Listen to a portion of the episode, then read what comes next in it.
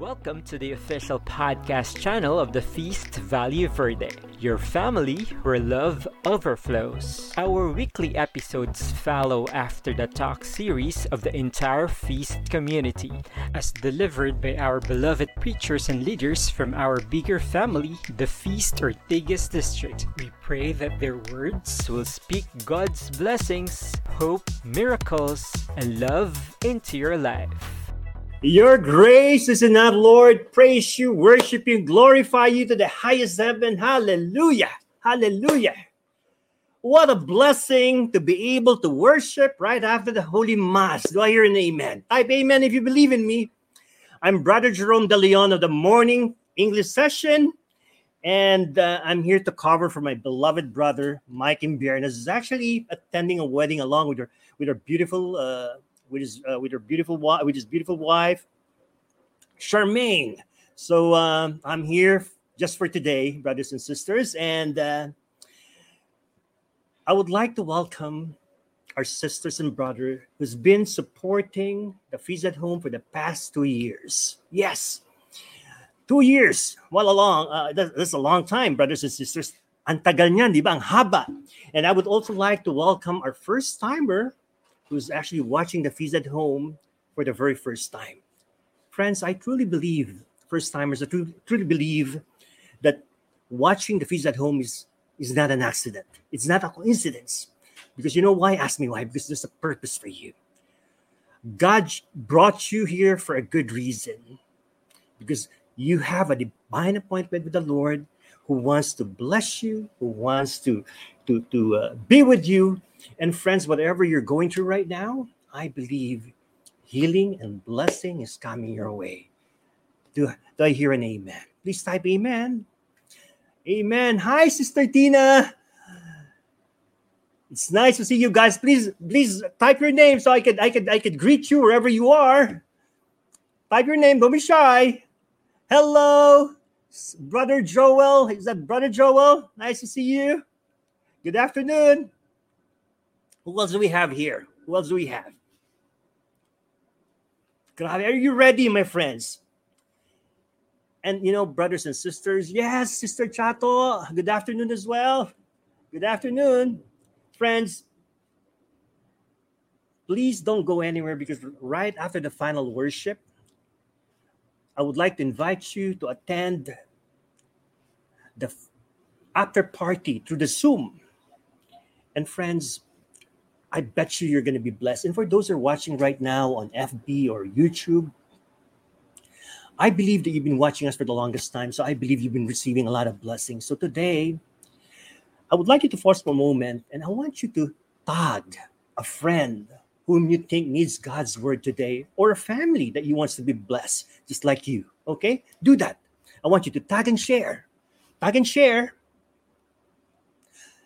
And do we have any uh, first timers right now watching. Thank you, Brother Mark. That was an amazing worship. Thank you for the powerful worship. Do you have any first timers right now? Hi, Sister Medj. It's been a while. I miss you. Nakakamiss ka. Hope to see you soon in person. Friends, before I forget, I would like to thank the liturgical team for doing an amazing job. And of course, I would like to uh, greet our Mass Presider, Father Pau Asper, for an amazing insight, an amazing homily. It was so powerful. And once again, let me just ask you a quick question. Are you ready to be blessed? Are you ready to be blessed? Type amen if you're ready. Because today, we're going to start a brand new series titled Citizen. And talk one, title is so powerful. It says, God loves politics. you might probably wondering, Brother Jerome, are you kidding me? Friends, yes, God loves politics. In fact, our preacher will expound more why God loves politics. It's going to be a great topic. And this is why, guys, I want you to hang in there. Okay? Hang in there. And our preacher for today is someone I honor and respect. I've only known him for the past four years, but because of his great personality, great personality, I see Jesus in him. He's not only an amazing preacher, leader, brother, friend, but he's also an amazing husband and a loving father to his, to, to his daughters. Friends, without any further ado, let me welcome my brother Joel Saladores. Let's give him a big round of applause. Thank you, Brother Jerome. Uh, nagpalit oh. na po ako ng pangalan. Anthony na po ang pangalan ko. Hindi na po, hindi na po Joel. Baka lang. You know, Brother Jerome, I'm so excited to hear from you. Know, straight English in the Taglish session. Thank you so much, Brother Jerome, for that very good introduction of Brother Joel. Maraming maraming salamat po. I'll take it from here. maraming, Maraming salamat, Brother Jerome. Yan. Ang pangalan ko po, before Joel, nagpalit na po ako just now. Anthony Rodriguez po ang name ko. I, I changed it recently. Hindi joke. Peace tayo, Brother Jerome.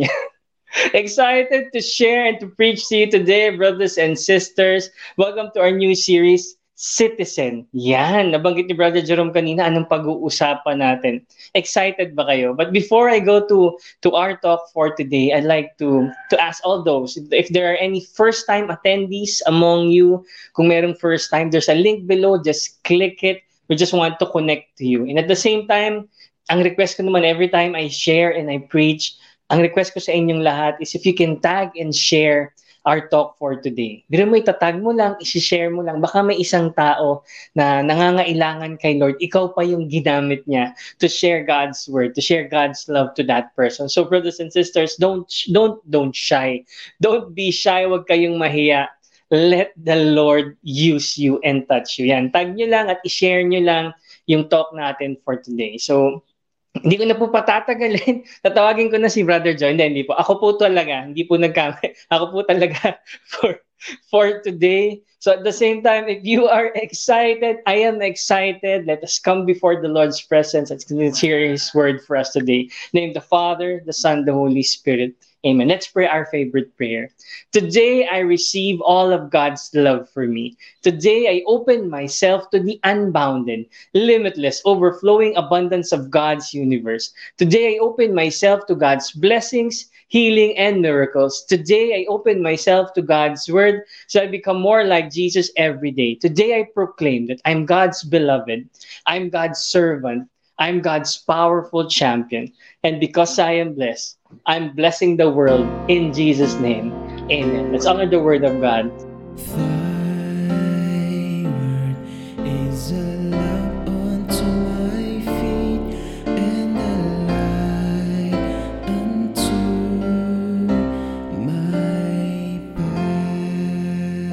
Amen. Thank you so much, brothers and sisters. We are now in a new series, as Brother Jerome mentioned kanina. Bagong series na po tayo at ang pag-uusapan natin is how to build a nation. Hindi lang po politics. Pero ang talk natin for today, talk one, is all about God likes politics. Yan. Siguro parang uulitin ko, God likes politics. Baka napaisip kayo, no? Bakit yan ang title natin, Brother Anthony? Bakit nakikigulo pa kayo dyan, di ba? Yan ba talaga? Yun ba talaga ang gusto ni Lord? Ba't nagamit pa si Lord dito? Hindi.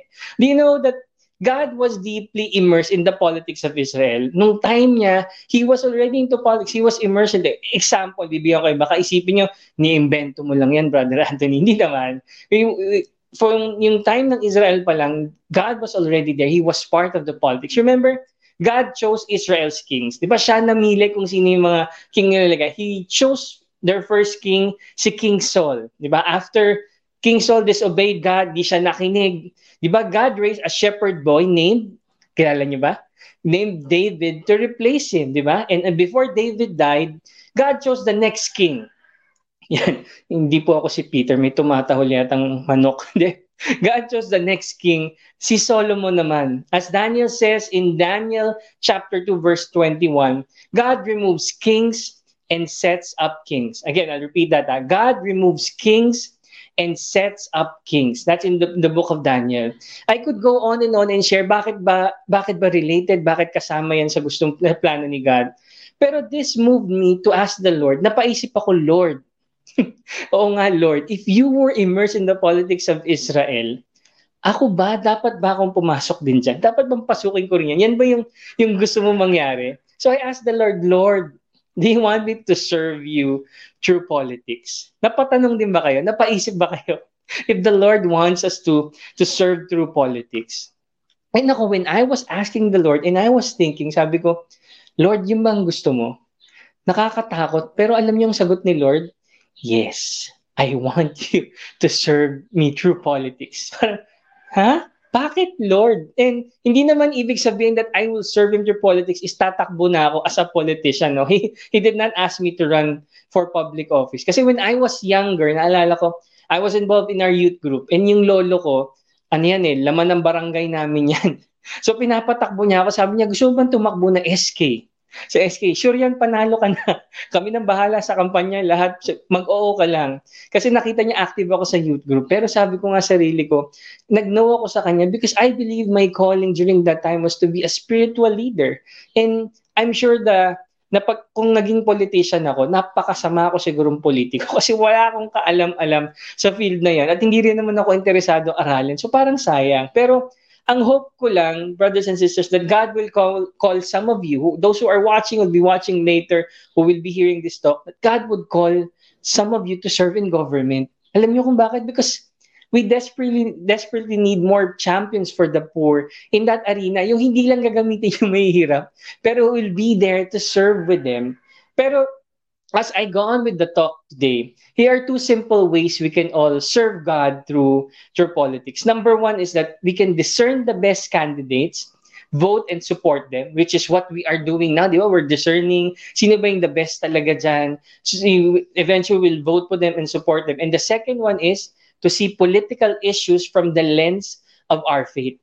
Grabe, ano ibig sabihin nun? May lens of our faith, di ba? Ano yun? The purpose of this talk is especially about that. Yun yung pag-uusapan natin. We are not endorsing any candidate or what, pero how to discern and who. We, we released a statement, I think, last two weeks ago. If, you, if you've read it, if you've seen it, pero hindi po yun ang ano natin ngayon. We want to share to you how do we choose the the good the better candidate or the best one that we think God is calling to, to for us to share that. So we'll we'll see things in the lens as God is the restorer. Ayan, God is the restorer. Yung lens na yan. So feeling that when we look at candidates, when we look at people, when we look at their characteristics um, natin is God is the restorer. Siya mag-aayos ng lahat ng yan. And ang ganda ng point. So excited ako. So please bear with us.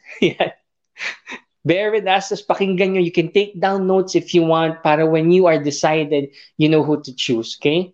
So today I want to preach the message God is the restorer. Yun lang, ganun lang kasimple. God is the restorer. Siya yung magbabalik ng lahat. I humbly propose that we see political issues from this lens. Na?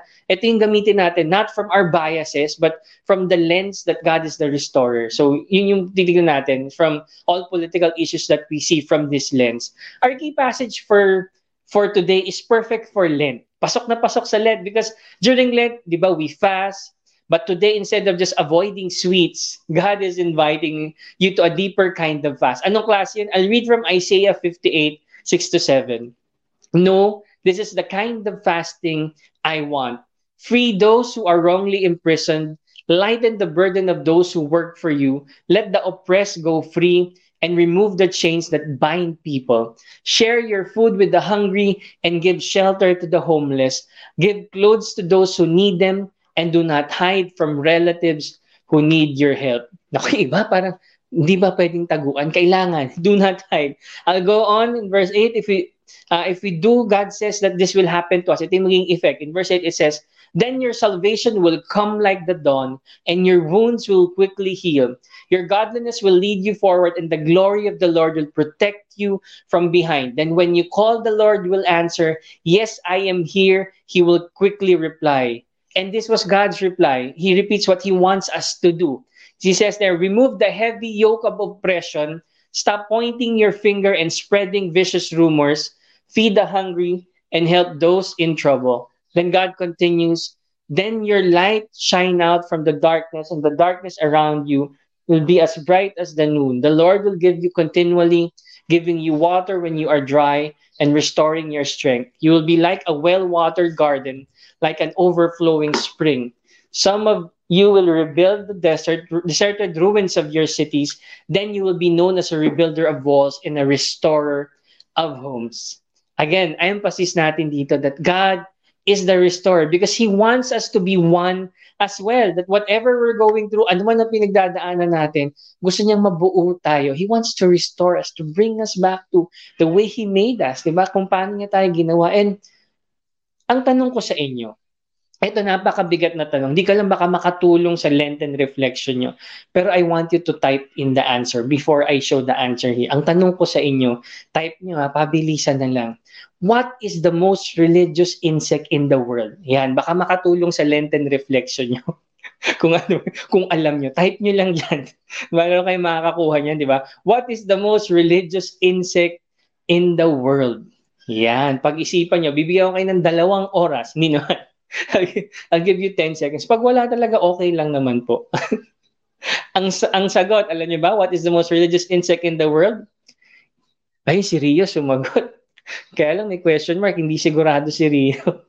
anyway, tama po. Yan, we'll show you the picture. Ano yung answer natin? It's the praying mantis. Totoo ng pangalan pa lang, di ba? Nakalagay na praying mantis. So, prayerful siya talaga. joke lang po yan. Sana nakatulong sa inyong Lenten recollection. Na joke. Parang may connection, ano? Pero but did you know that after the praying mantis mates, di ba, yung female, it eats the male partner after. it also hit in another way para mas madali. After nila mag-mate, yung female, kinakain niya yung ulo ng lalaking praying mantis, di ba? Nilulunok, ninunguya niya, lulunokin niya. Tapos sarap na sarap siya. Bakit? Kasi it's high in protein, di ba? She needs nourishment dahil buntis siya after na mag-mate and the closest food is her partner. Ang tamad, ano? Hindi na lang naghanap ng iba. Yung nandun, kinain na, tinapos na lahat, di ba?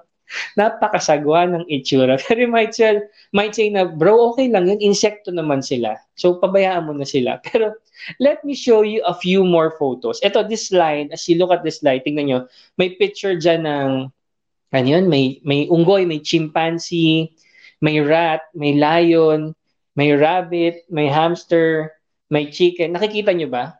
Yung, yung mga hayop na yan. yan. What is common among these animals?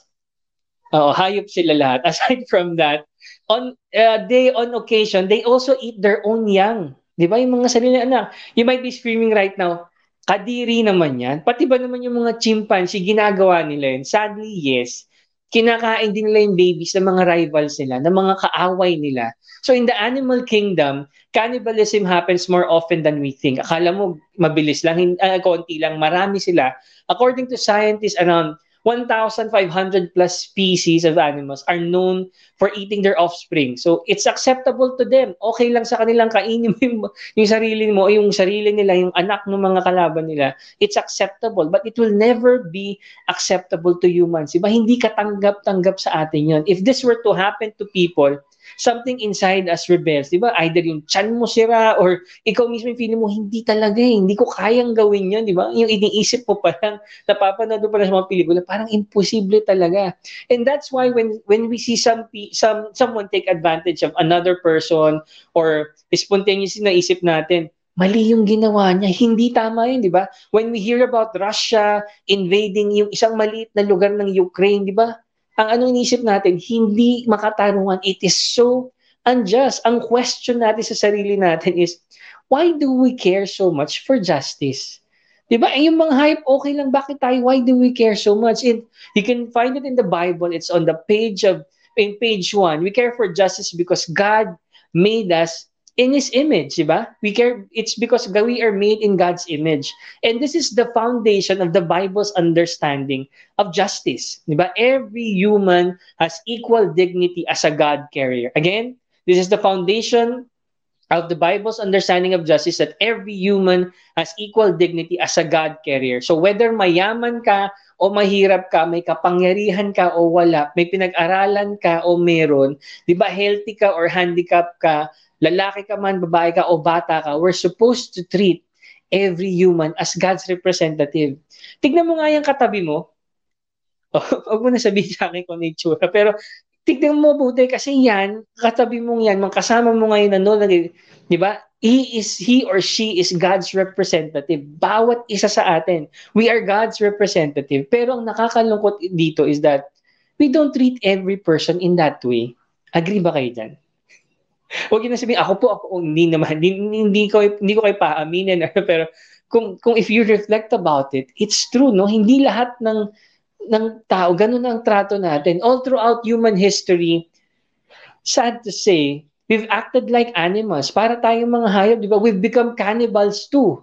Di ba? We hurt, may, we kill, we cheat, we abuse, we exploit others. And the, the Bible talks about that too. On the page of the Bible, it says there, Adam and Eve were willing to redefine what is good and bad to fulfill their selfish needs. Diba? Gusto nilang baguhin. Yun ang gusto gawin ni Adam and Eve para lang sa kanilang pangangailangan. And this becomes graphic when when Cain, kill, Cain kills his own little brother, si Abel, di ba? And to this day, the, the, Cain, the Cains of the world have been killing their younger brothers. Nangyayari pa rin yan, di ba? Bigger countries swallowing up smaller ones yung hindi kaya, taking advantage of them, politicians stealing from the masses, tyrants using the poor. Di ba pag nangangampanya, lahat ito gagawin pag nandiyan na wala na. And what does God God do about all of these things? If we say that God is there, God loves politics, saan siya pumapasok dito? And all throughout scriptures, God is always a God of justice. Di ba? Never niyang pinabayaan. God is always a God of justice. And biblical justice has a spe- very specific emphasis. Uh, justice comes in two forms. Anong klase yon? The first one is retributive justice. Yan, retributive justice. This is the first thing that comes to mind when we hear the word justice. Pag sabing just eto, di ba? That means na kung sino may ginawang kasalanan, magbabayad yan sa mga kasalanan niya. Diba? Babalik ka sa kanya, magbabayad yan. But in the Bible, most of the time, justice takes the second form. What form is that? The restorative justice. Diba? Restorative justice. If every human being is an imago Dei or made in the image of God, why, ang question is, why do some not have an abundant life? Ba't hindi maayos ang buhay nila? Bakit yung iba oppressed pa din? Bakit yung iba naaabuso pa din. Bakit yung iba nagagamit pa rin? Exploited sila. Iba trampled, natatapakan, napapabayaan. Because restorative justice is restoring people's dignity and abundance as God bearers. Again, I'll repeat that. Time. Restorative justice is restoring people's dignity in abundance as God bearers. The, the book of Psalms describes God as a restorer. So in Psalm 146, verse 7 to 9, he says there, He gives justice to the oppressed and food to the hungry. The Lord frees the prisoners. The Lord opens the eyes of the blind. The Lord lifts up those who are weighed down. The Lord loves the godly. The Lord protects the foreigners among us. He cares for the orphans and widows, but he frustrates the plans of the wicked. Yan. I wanted to say this with me, brothers and sisters. Pwede nyo bang ulitin to kasama ako? Can you say, God is my restorer? Or if not, can you type it on the chat below para lang alam ko na nakikinig pa kayo, nandiyan pa kayo. Baka tinulugan nyo na ako eh. Mag-isa na lang pala ako. Di ba? Just type in there, God is the restorer. O, ang Diyos ang aking, ano ngayon? tagapagpanumbalik. Ang lalim, no? Naarok nyo ba yun? Ang Diyos ang aking tagapagpanumbalik. Ang tanong ko sa inyo, brothers and sisters, if God is our restorer, if you are going through difficulty right now, I want you to hang on to that. God is my restorer. Are you trapped in an oppressive situation na feeling mo hindi okay yung kinalalagyan ko ngayon eh? Or are you stuck in poverty na feeling mo habang buhay na lang ba akong ganito? I want to assure you that this is not God this is nuts. this is not God's plan for you. Hindi yan yung plan niya. Hindi yan ang katapusan ng lahat, di ba? Don't ever say na, ito na yung faith ko. This is my faith. Wala nang mangyayari sa akin. You know why? Because God wants you to live an abundant life. Totoo, God wants you to live an abundant life. I'm not talking about luxuries in life na sobrang dami mong pera, dami hindi eh. Abundant life isn't just money. Hindi lang pera po to. Abundance means most of all your relationship with God, everything that's connected to God. But it also includes your fulfillment in life, yung freedom mo, yung friends mo, yung family mo, and then yung finances, part of that also. Or feeling mo, bakit in your life ngayon, kung totoo yan, bakit, why are you still being maltreated? Why am I still stuck in abusive relationships? Di ba? And ang, sa, ang gusto ko lang sabihin sa inyo, brothers and sisters, that don't settle and say na, ganito na talaga eh. I can't change my, my life anymore. My lot in life. Ito na yung nakatadhana sa akin. Hindi po. God wants to restore you. Gusto kang ibalik ni Lord. Gusto niyang ibalik sa yung image and likeness that He made us for, yung purpose natin. So my friends, I just want to remind you, no one should treat you like garbage. Walang pwedeng turumaton sa'yo na para kang basura. You know why? Because all of us are God carriers. Lahat tayo tagapagdala ng mensahe ng balita, ng gandang balita ng Panginoon. And God will give back to you the dignity you've lost You just have to go back to Him and recognize that He is your God carrier. Brothers and sisters, before we move on to the main message, I'd like to pray for for all of you right now. Is that okay? In the name of the Father, the Son, the Holy Spirit. Amen. Lord, itinataas namin sa iyo, Lord God, yung mga sarili namin, Lord God. Lord, Panginoon, ikaw ang aking tagapagpanumbalik. You are our restorer, Father. I want you to free us, Lord God, from whatever bondage that we are in right now, Lord God, whether it be difficulty in our finances, Lord God, in our work, in our self-worth, Lord God, our dignity, Lord God, our purity, Lord, we lift them up to you, Lord God. We proclaim, Lord God, that abundance is coming our way, Lord God. The dignity, you're giving it back to us, Lord God, as your representative here on earth, Lord God. And Lord, we claim, Lord God, that you are using us as your instrument here on earth, Lord God. In Jesus' name we pray. Amen and amen. Let's honor the word of God again for us. Thy word is a lamp unto my feet and a light unto my path. Amen, Lord. Amen. Thank you for your words, O God. But brothers and sisters, hindi pa po tayo tapos. I'd like to continue and share our main message. Grabe, no? Nakakatatlong oras na ako, wala pa pala sa main message. Hindi, joke lang. Short na lang po to. I'll share to you and I want you to get ready for a main message for today. Yan. Because we're made in His image, He wants us to be restorers too. Grabe. Na, na, na, nakuha niyo yun? na hindi lang gusto ni Lord na i-restore niya tayo. He wants to use us also as restorers, di ba? Hindi lang niya gusto man, man, manumbalik tayo, pero gusto niya rin tayong gamitin para ma- ano, mapanumbalik yung iba. Ang lalim, no? Yun nga ba yung translation talaga? Tama ba yung Tagalog ko? Na mabalik tayo sa Panginoon. In Proverbs chapter 31, verse 8 to 9, it says there, Speak up for those who cannot speak for themselves. Ensure justice for those being crushed Yes, speak up for the poor and helpless and see that they get justice. And the prophet Jeremiah says naman in the book of Jeremiah, chapter 22, verse 3 Do what is right, help those who have been robbed, rescue them from their oppressors, quit your evil deeds, do not mistreat foreigners, orphans, and widows. So, dear friends, as I said earlier, God likes politics because God loves people. Again, I'll repeat that. Ah. God likes politics because God loves people. Mahal niya tayo. And politics is part of our life, di ba? And especially the poor.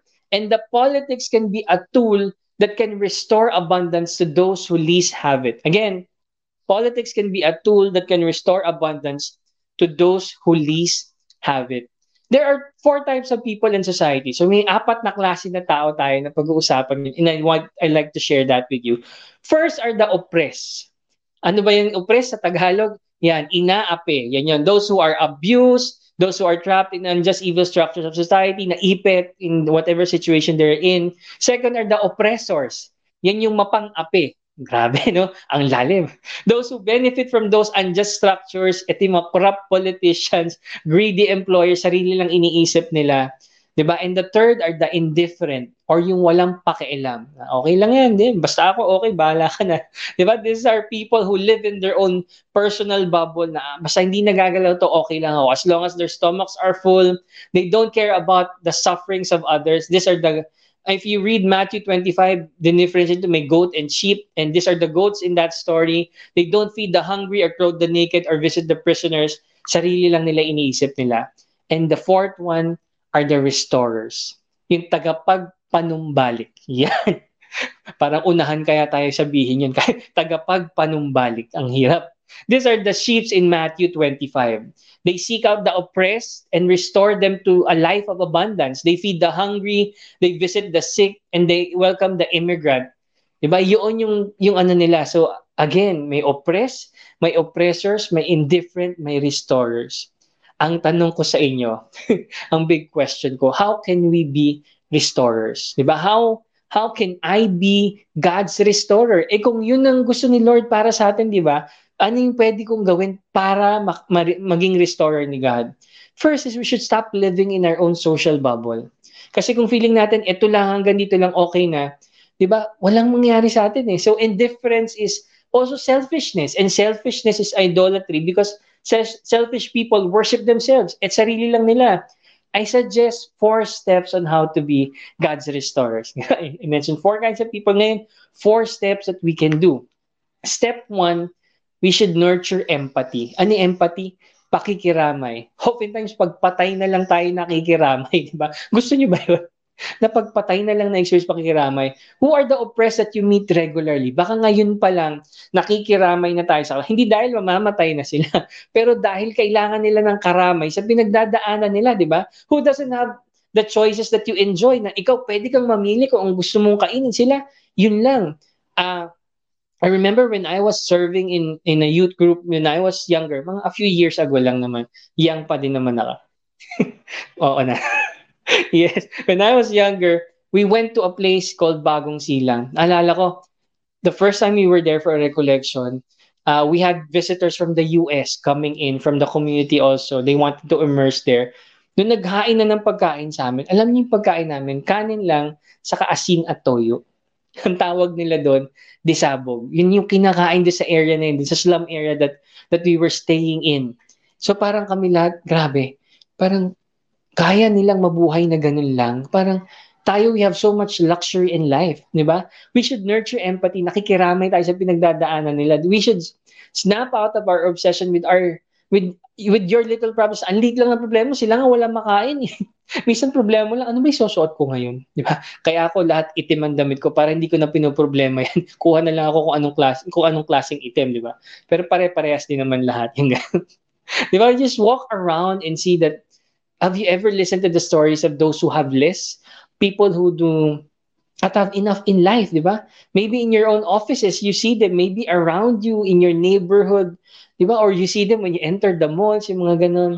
According to statistics, tama ba yung sabi? Statistics yan. 4.2 million Filipinos still go hungry. Grabe. 4.2 million Filipinos. Samantalang, kung mapapansin niyo, every time may election, di ba, lahat ng pangako mawawala ang mahirap. Mauubos siya. Magagandahin ang buhay nila. Pero hanggang ngayon, ganun pa rin. Ang tanong ko, do you meet any of these 4.2 million persons who are still hungry? Di ba?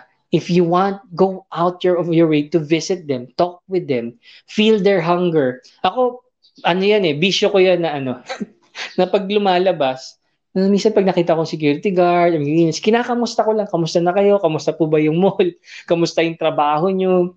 Ay, I mean, minsan magkikwento sila out of out of the out of nowhere, out of the blue na ako nga po nagtsatsaga lang ngayon pero paalis na ako. Parang kahapon yung kausap ko, nagtatrabaho, nag nagka ano, butcher siya, nagpuputol ng baboy.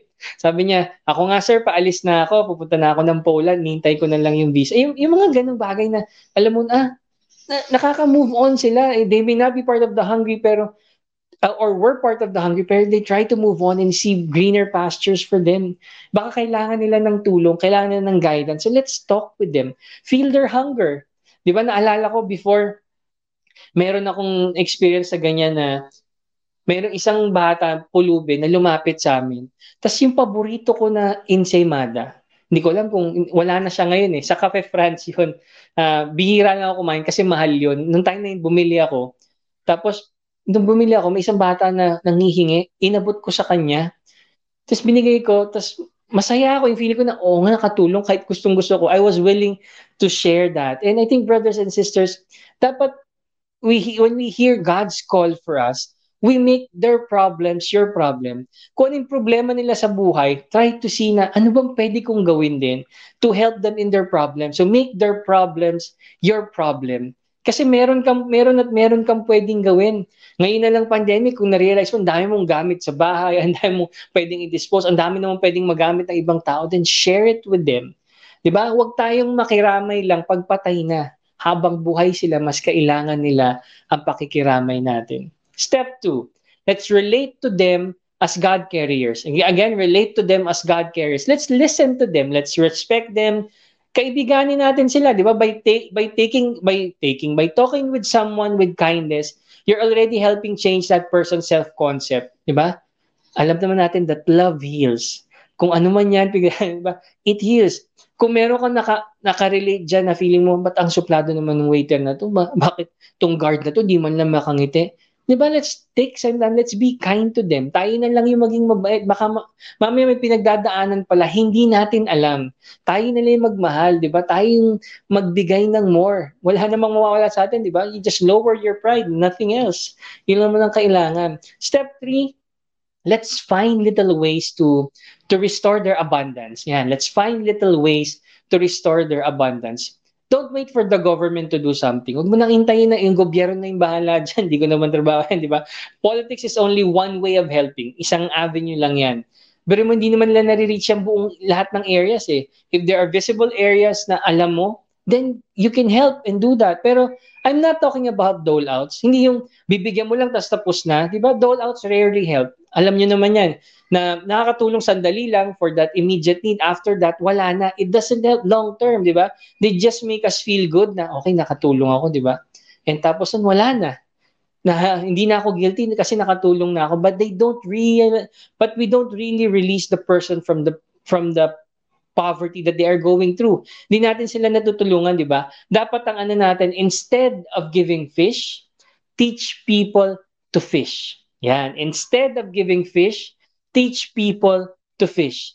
It could mean helping kids get into school, 'di ba? Or facilitating microloans for their businesses kung feeling nyo kaya naman nila para makatulong sa kanila, then do that or teaching financial literacy to the, ano financial literacy to them. Parang feeling mo, Oo nga, naririnig kita, Brother Anthony, pero ang complicated naman yan. Ako yung tutulong. Kung ako mismo, my own finances are still a mess, How can I help someone else? Alam mo, valid question yan. Sasagutin natin yung next. Hindi, joke lang. The answer to that, then work on your own finances.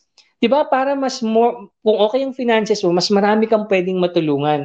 Grow in financial literacy para makabangon ka rin if that is your concern.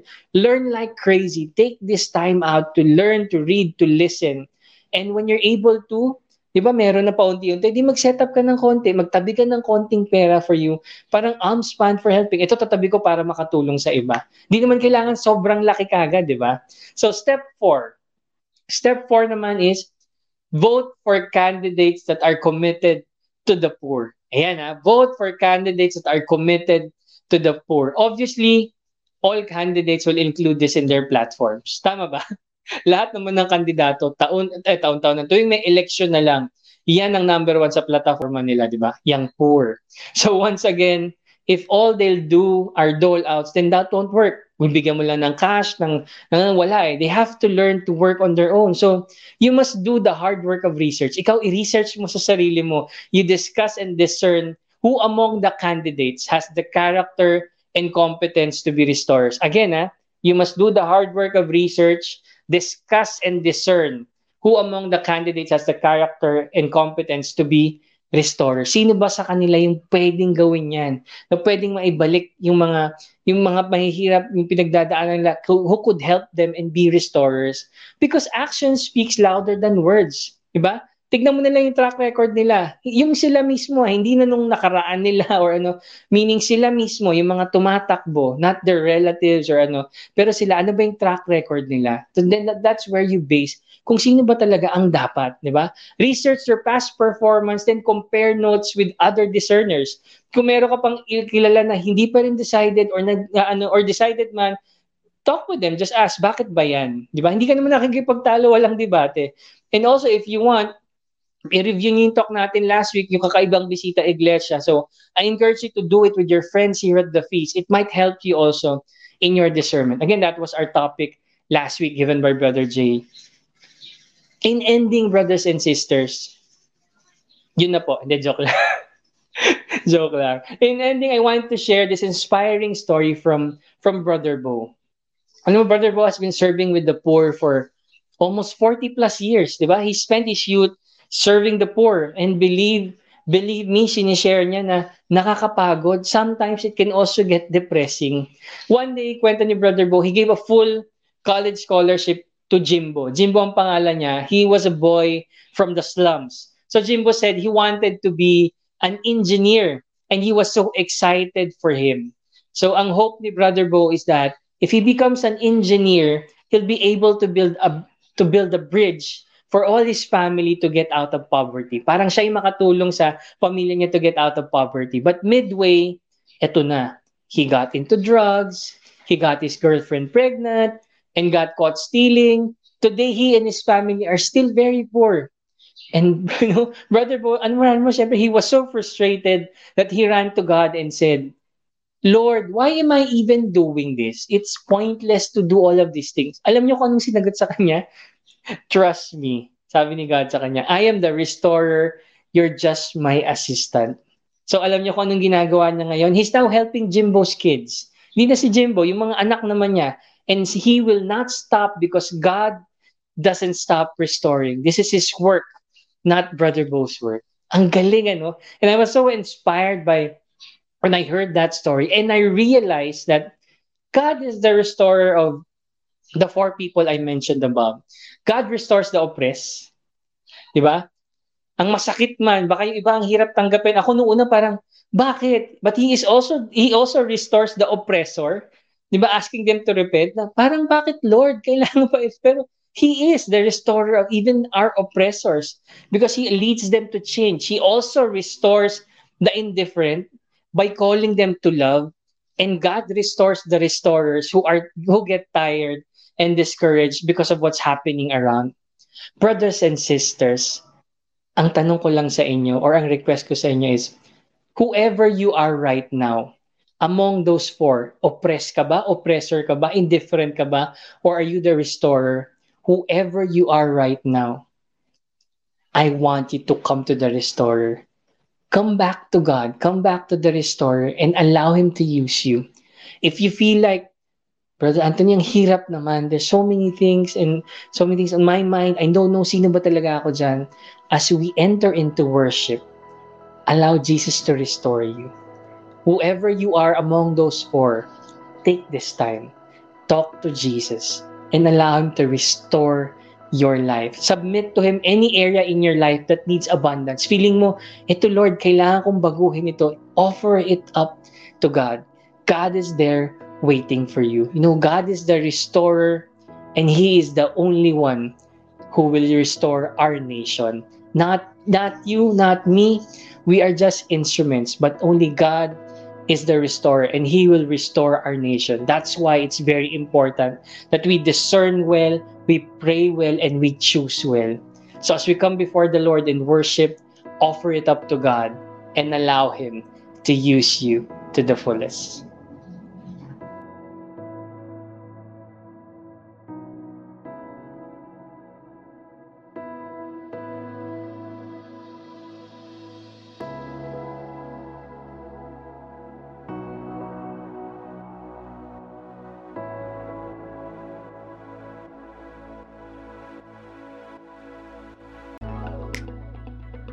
Thank you for joining us for another episode of the Feast Valley Verde podcast. We look forward to having you in our online community as well, which you may find inside facebook.com slash groups slash FVV online community. See you again next Sunday.